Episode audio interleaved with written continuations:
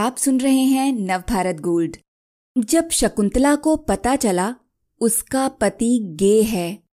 गणित से दोस्ती रखने वाली ह्यूमन कंप्यूटर को रिश्तों में झटका मिला तो होमोसेक्सुअलिटी पर भारत की पहली किताब ही लिख डाली।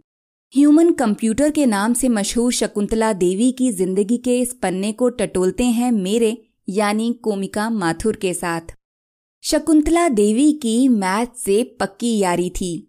और नंबरों से बेइंतहा मोहब्बत। गणित के सवाल पलक झपकते ही हल कर दिया करती। वो भी मुँह जबानी। तभी तो सारी दुनिया उन्हें ह्यूमन कंप्यूटर कहा करती। उन पर बायोपिक भी आ रही है। इसमें शकुंतला का किरदार निभा रही अभिनेत्री विद्या बालन एक सीन में कहती हैं, मैथ्स में रूल्स नहीं हैं, सिर्फ़ जादू है। वाकई, जादू ही थी शकुंतला। नंबरों से दोस्ती थी जिनकी, लेकिन 1977 में दुनिया ने इस जीनियस की ज़िंदगी के एक और पहलू को जाना। एक तरफ़ चर्चा थी उनके उस कारनामे की, जिसमें उन्होंने कंप्यूटर से भी पहले कैलकुलेशन कर दिया, वो भी बिना कागज़ कलम के। वहीं उनकी किताब के पन्नों ने भारत में लोगों को हैरत में डाला हुआ था। शकुंतला ने गणित नहीं, बल्कि किताब लिखी थी होमोसेक्सुअलिटी यानी समलैंगिकता पर द वर्ल्ड ऑफ़ होमोसेक्सुअल्स समलैंगिकता पर भारत की पहली किताब थी ये। शकुंतला के मुताबिक, मैंने दुनिया भर में अपनी यात्राओं के दौरान पाया कि इंसान की मुश्किलों का कारण किसी और चीज़ की बजाय अज्ञानता और लैंगिक मामलों में पूर्वाग्रह है। एक ह्यूमन कंप्यूटर इस विषय की ओर कैसे मुड़ा? इसे जानने के लिए शकुंतला का निजी जीवन देखना होगा। उनका जन्म हुआ था 4 नवंबर उन्नीस सौ उनतीस को बेंगलुरु के एक रूढ़ीवादी परिवार में। बचपन से ही उनमें नंबरों को याद करने की विलक्षण प्रतिभा थी, जो समय के साथ बढ़ती गई और साथ ही उनकी शोहरत भी। लेकिन हम जिस मोड़ की बात कर रहे हैं, वो आया शादी के बाद। 1960 के दशक में शकुंतला की शादी कोलकाता के एक आईएएस अफसर पारितोष बैनर्जी से हुई। बाद में उन्हें पता चला कि पारितोष गे हैं। इस खुलासे को जज्ब करना आसान नहीं रहा होगा। वो भी उस दौर में जब समलैंगिकता अमान्य और अनैतिकता की श्रेणी में आती थी। समलैंगिक लोगों को बीमार समझा जाता, उन्हें घृणा की दृष्टि से देखा जाता, लेकिन शकुंतला देवी इस झटके से उभरी और इस तरह उभरी कि उन्होंने भारत में समलैंगिक समुदाय की दुर्दशा का अध्ययन किया। उन्होंने लोगों को इस बारे में जागरूक करने और समाज की सोच बदलने की जी जान से कोशिश की। सोचिए, उन्होंने ये सब भारत में समलैंगिकता को मान्यता मिलने से चार दशक पहले किया। वो पति के बारे में जानकर हताशा के गर्त में नहीं गिरी। उनमें उत्सुकता जगी इस समुदाय के बारे में जानने की। इसके लिए उन्होंने भारत और दुनिया भर के समलैंगिकों से बात की, उनके अनुभव जाने और एक डॉक्यूमेंट बनाती गईं। इन्हीं अनुभवों के आधार पर उन्होंने किताब लिखी, जो भारत के समलैंगिकों पर की गई पहली केस स्टडी थी।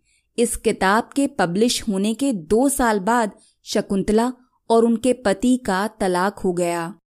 शकुंतला देवी ने कहा था, न तो मैं होमोसेक्सुअल हूँ और ना ही कोई स्कॉलर इस किताब को लिखने की मेरी क्वालिफिकेशन बस इतनी है कि मैं एक इंसान हूँ, जो अपने जैसे दूसरे इंसानों की ज़िंदगी के उन पन्नों को खंगालने की कोशिश कर रही है, जिन्हें वे पूरी ज़िंदगी दूसरों से छिपा कर रखते हैं।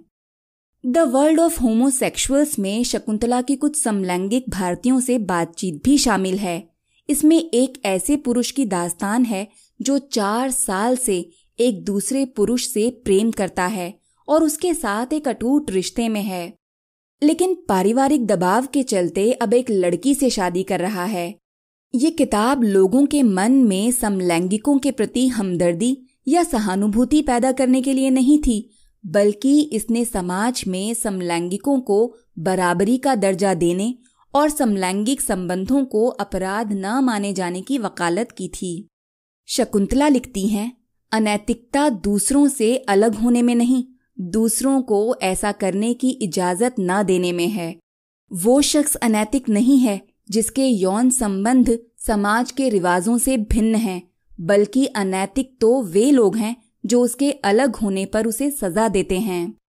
भारत की इस जीनियस ने इसके अलावा भी कई किताबें लिखी। लेकिन वे गणित पर ही थीं।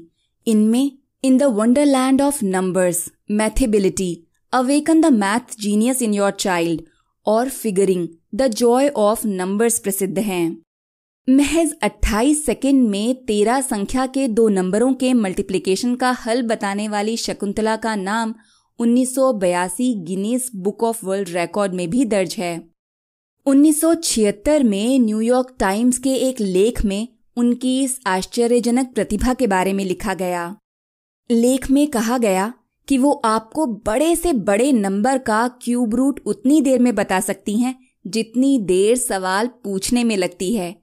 उन्हें किसी भी साल की कोई तारीख बताई जाए। वो एक पल में उस दिन पढ़ने वाला वार बता देंगी।